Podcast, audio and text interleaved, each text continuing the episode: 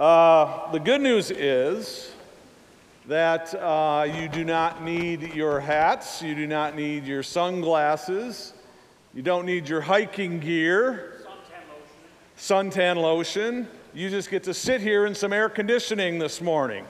Uh, you can see a picture here on this next one is our group that was hiking uh, through the land.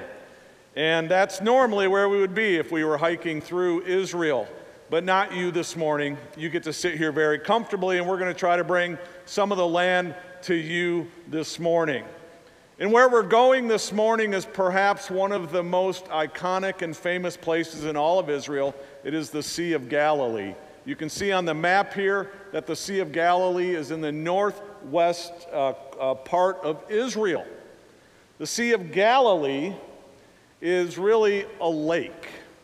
The Sea of Galilee, uh, why they call it a sea, uh, is probably because it's in an arid region and uh, people come out there and they see that large body of water, and you can see these images of the, of the lake here and what it actually looks like. Captures the imagination uh, they, for they, a believer more than the sea of wow, look at look at this body of water. It's a harp-shaped lake, and it's really not all that big. It is uh, six miles across it is only eight miles long. That's the Sea of Galilee. It is 650 feet below sea level. So it is the uh, lowest freshwater uh, lake in the world. There's only one lake that's deeper, and that would be the Dead Sea, but that's not a freshwater lake. This lake is filled with fish, so we get a lot of talk about fishing and fishermen, and on the shores of this lake, uh, it's surprising when you stand on these rocky shores that you can see around the lake, pretty much all the way around, which explains why often where Jesus had around in a boat, the crowd ran around and caught up with him because they could see where he landed. And it was on these shores that we get most of our uh, stories that we, we talk about in the, in the Bible, where we we have Bethsaida, where the disciples came from. We have Capernaum, which is Jesus' hometown. We have the hill where Jesus taught the Beatitudes. We have Magdala, where Mary Magdalene came from. We have the plains of Bethsaida, where Jesus fed the 5,000. We go across the lake, and we're at the site of the Gerasenes, where Jesus uh, healed the demoniac, and uh, that's the place where the Hellenistic culture was at, that was at battle with Jesus. And so the Sea of Galilee was kind of like a center point for Jesus and Jesus' ministry. And it was here that Jesus often would teach his disciples, give his, uh, about his authority, and also would teach the disciples about who he was and what he came to be.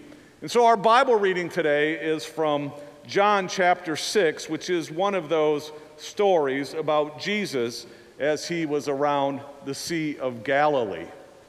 John 6, verses um, 16 through 20.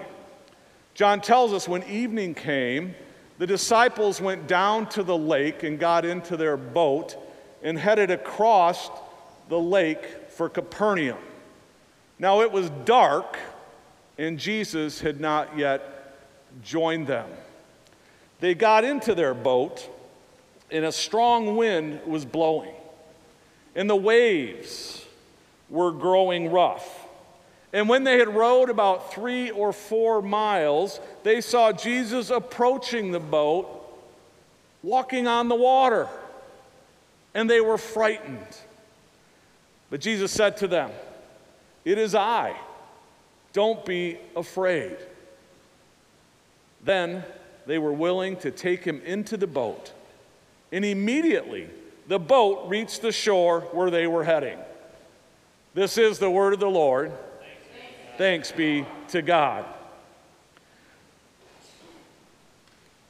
John 6 1, if you have your Bibles open, you can see that it says, Sometime after this, Jesus crossed to the far shore of the Sea of Galilee.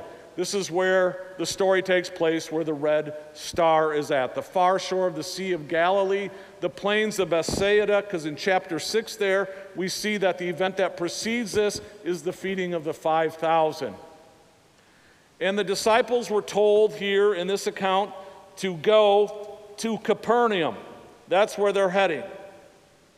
And so they start at the far shore in the plains of Bethsaida after the feeding of the 5,000. Jesus goes up into the mountains, which would be the Golan Heights today. And he goes up into the mountains, and the disciples get in their boat. Mark chapter, I want to get this right, Mark 6 says that Jesus compelled them to get into the boat. He compelled them to get in the boat. Why? Well, remember the fury that was going on after Jesus fed the 5,000?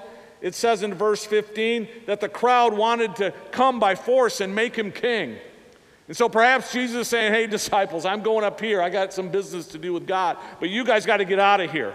I don't want you to get caught up in this euphoria. I don't want you to get caught up in what the crowd is, is about because that's not what the kingdom is about. So you get in the boat, you head back to Capernaum. And so they're getting in the boat and they're going back across the lake to Capernaum. You can see that it's not the widest part of the lake. So this is probably simply a, uh, about a three mile journey as they go across the lake in the boat. For good fishermen, this probably should take them maybe about two hours as they row themselves back across the lake to Capernaum.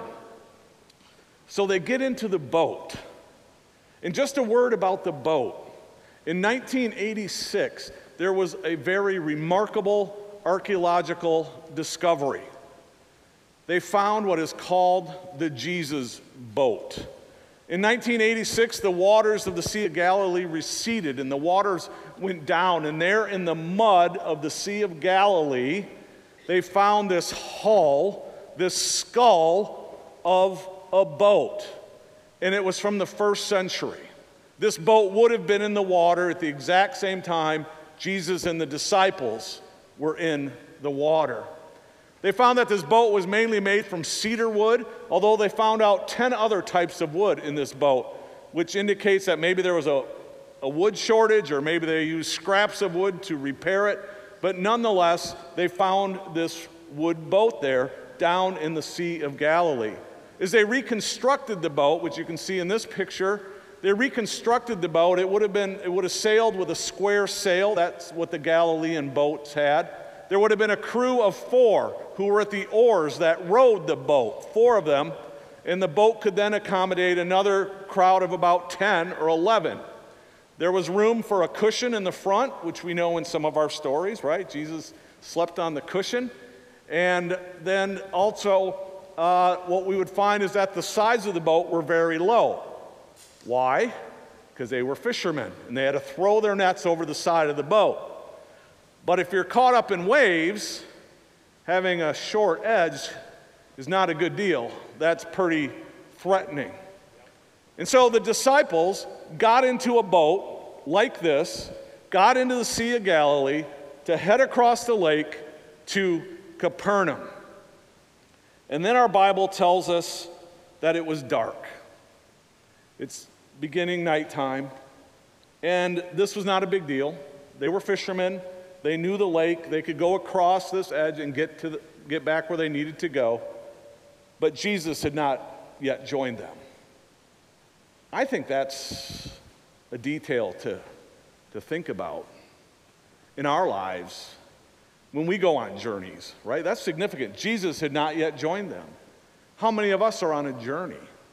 How many of us just take off. We, oh, here's my, this, this new job, this new relationship, this new career, this, this place, wherever you're heading, wherever you think you're going, and you really never stopped to make sure Jesus was in the boat with you.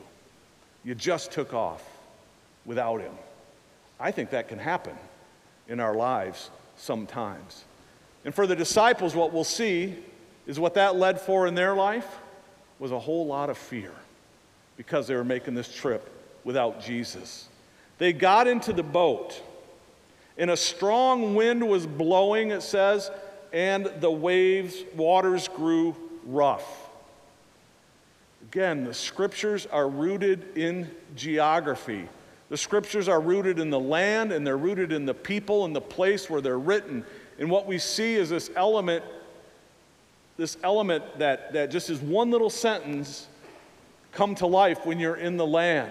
Because the Sea of Galilee, as I said, it's 650 feet below sea level, and it is surrounded by mountains. You can see on this topographical map that it is surrounded by mountains. It's got the Golan Heights around it, it's got other mountains the, from 1,400 feet to 2,500 feet. And there it is, it's like a little cup like depression in the land. And what uh, you can see here's a live picture. Well, it's not live, it's uh, just a photo. But it was taken at one time when I was alive. Uh, so it was kind of a live picture. Uh, so there's a picture of the Sea of Galilee, which you can see down in the, uh, down in the bottom there with the mountains going around it. And what happens at this time is often when the cool air at night comes and it comes over the mountains, it drops down into the lake.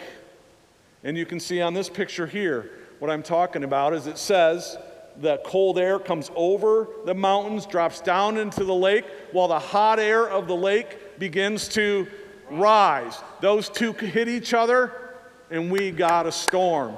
We got a sudden storm. You're out on the lake, and everything is looking hunky dory, and then boom, just like that, a storm comes.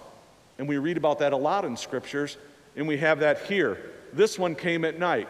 A sudden storm comes on the Sea of Galilee. It's known for frequent storms. And on this day, and in this event, the disciples are caught up in this storm. And so it says now, when they had rowed three or four miles, you would think they would have made it back by now. As I said, it was only a short three mile trip. But they've been rowing since it was dark Matthew tells us in his account of this story that it was now the fourth watch of the night, which would put it between 3 and 6 a.m.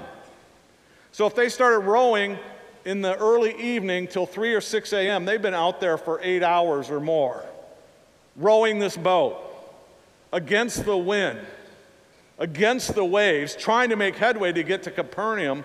And by this time, they now have it says they've rowed for three or four miles. They've drifted down to the center of the lake, still fighting the wind, still fighting the waves, probably tired, probably exhausted, trying to get themselves across the lake. They've been doing it all night long. And at that point, it says when they had rowed three or four miles, middle of the lake, it's a storm, it's wind, it's waves, it's dark, you're tired, you're exhausted, you don't think you're going to get where you need to go. They saw Jesus approaching the boat. And it says, walking on water. Hold on to that detail. And it says they were frightened. Walking on water, they were frightened. Why would they be frightened? Because here they are out on the waters, and in the, the mindset of the ancients, in the mindset of the first century people, it's far different than ours. All right, let's just be honest. They were flat earthers, right? Flat earthers. You had land and you had water. That was how they understood the cosmology. God lived above in the heavens above, but in the waters below, it was the abyss. It was the place of evil. It was the place of chaos. That's what the waters were. They had no idea how far down it went. They just thought it kept going down and down. It was a chaotic abyss. And if you drowned, you did not go to heaven because you were lost into the abyss forever. Remember in our study of Revelation, Revelation uh, 13 says that this is where the Leviathan lived. All right, the ancient, the Antichrist, was shown as a beast coming from the chaotic seas. They did not like the waters. Most, most, uh, most first century people, and even today, those who live in the Middle East there, are not real good swimmers, or do they like to swim at all? Because this is still in the thinking that waters are not their friend. It is a place of chaos. And beyond that, they believe that in these waters are where the gods battled it out. So you had Yam and Marduk and Baal And they're going to battle with one another for supremacy. And where do they fight? They fight in the waters. And when they fight in the waters, what is stirred up? The wind and the waves. And so here is this battle going on in the water of the uh, first century.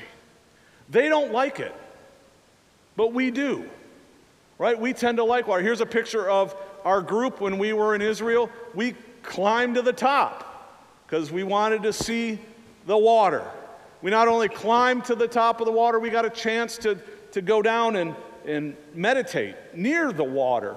Uh, we talked about uh, what does it mean where this is where jesus called his disciples to be fishers of men and I asked everybody to find a stone to bring home with them to remind them of that call. And so we spent some time reflecting around the water in these kind of passages. We also got uh, a chance to go out on the water. We took a boat out on the water, and for many, that was just one of the great days. We got to, to set sail on the water, we got to worship on the boat. We also got to tell some of these stories on the boat uh, as we remembered the water. We love being out on the water, and of course, as a group after a hot day, we got to swim in the water as well on the Sea of Galilee. It was a great, refreshing time after being out in a 95 degree day to come back and, and swim in a 90 degree lake. It was very, very refreshing to be in the lake. We love water, but, but can you see the contrast? They don't love water. They're scared of water. They're frightened of water. Everything evil is found in the water and in the wind and in the waves. And so when they see a figure coming across the water, they got frightened. They got scared. The word that Matthew uses is phantasma, phantom. They thought it was a ghost. They thought it was a, a specter. They thought it was somebody coming to grab them, to take them, and perhaps pull them under into the depths and into the abyss. And they're frightened. They're frightened. Can you see this? Can you see the disciples out there now? In that boat, the dark, the wind, the waves, their mind thinking, this is it for me. I'm going to go down to the depths of, of, of hell. And then they see a being coming, walking across the water coming, you begin to experience what the disciples were experiencing. And in the middle of all of that, Jesus says to them in Greek, ego eimi, I am. We've heard that before, haven't we? Actually, the last seven weeks we've heard that. This is the, the precursor to all those I am statements in the book of John. Jesus says, I am. In the middle of their chaos, in the middle of their storm, in the middle of their worries, in the middle of their fears, they hear the voice cut through all of that and say, I am. And immediately they would have known in their minds those two words mean God. Because when did they first make their appearance in the scriptures? The burning bush. Remember, Moses is there standing in front of the burning bush and he says, Who are you? And, and the voice says, I am. This is the voice of God. And when they say I am, the disciples' minds would have went back to Genesis 2, verse 1, because in the very beginning, it was the waters across the earth, the chaos across the earth. And where was the Spirit of God? Above the waters. And here in this picture, the I am is above the waters, the God above all gods. Their minds would have went to the book of Job. In the book of Job, Job says, says it is the God who treads on the waves. Their minds would have connected those dots. And so, there, in the midst of everything they have going on, is I am. And he says two more words in the Greek, me phobeo, no fear. That's the exact translation. Our Bibles say, It is I, do not be afraid, but the exact translation is, I am no fear. I like that. I am no fear. You're caught in the wind, you're caught in the waves, you're caught in your fear, you're caught in your worry. I am no fear. Maybe some of us need to hear that this morning. Because doesn't life do that to us sometimes? Where we set sail and everything is going smooth?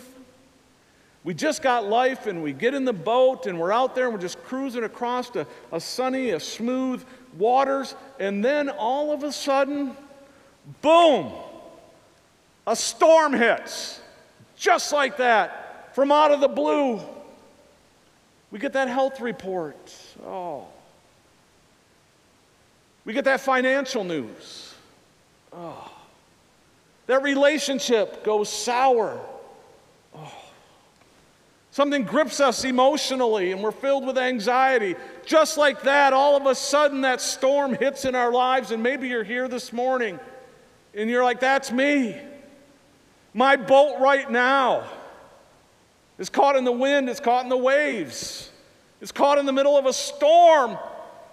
And I'm anxious and I'm worried and I'm full of fear and, and I don't know how it's going to turn out and I don't know which way to turn. I don't know which way to grow. And uh, frankly, Pastor, I'm tired. I'm tired. I've been battling it for so long. You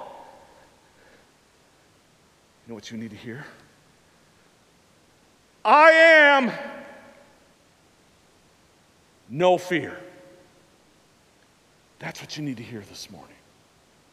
And not only do you need to hear it, you need to, to believe it and trust it.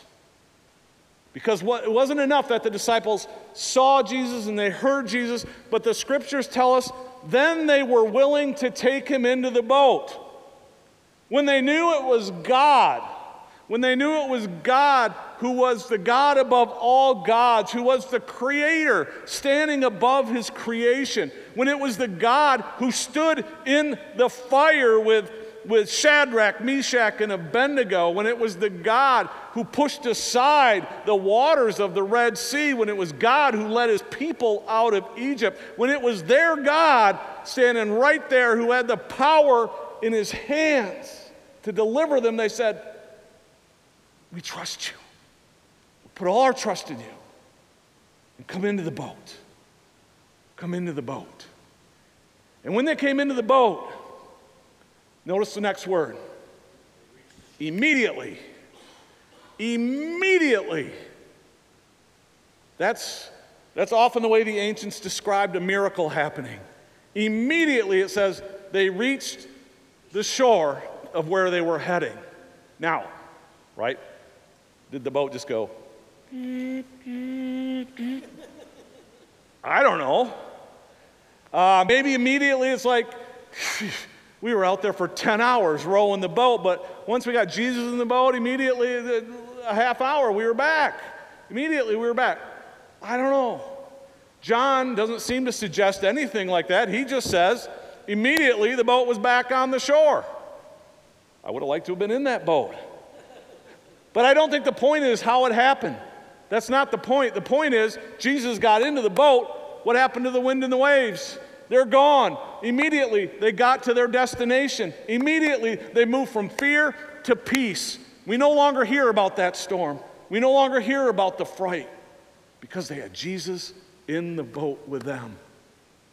And, friends, that's what I want to invite you to this morning to bring Jesus into that boat of that fear that you're dealing with this morning that issue that you're dealing with, that hurt you're dealing with, that pain, that worry, whatever you're dealing with, as you are sailing through life and you feel like those winds and waves are coming at you, bring Jesus into the boat and trust Him. Because this scripture teaches us that it is Jesus who can bring that peace. It is Jesus who has the very power of God to deal with whatever you're dealing with in this day. It was the psalmist who asked this question. It says right here, he says, um, I lost it. He says, Psalm 27 1. The Lord is my light and my salvation. So why should I be afraid? The Lord is my fortress, protecting me from danger. So why should I tremble? The answer is I don't, because I know who's in charge, that we serve the God who is above all gods. And Jesus said, My peace I give to you, my peace I leave with you. And our God is the same yesterday, today, and tomorrow. Let's trust Him and invite Him into the boats of our lives. And all God's people said, Amen. Amen. God, we thank you for this beautiful story that is captured here for us. And we ask that as we, we sit here on the shore on this day, that, that we look at that calm waters. And God, we know that that's what you can bring into our lives. And so we ask, God, that we would have our faith to invite you in, into our boat. God, we ask that today I want to pray for those that are struggling through these storms, struggling with their the winds and the waves of their life right now, God, and sometimes we can be overwhelmed with them. And would they hear that voice this morning whisper in their ear and just say, I am? May they be still and know that you are God and that nothing, nothing will ever separate them from the love that you have for them. In Jesus' name we pray.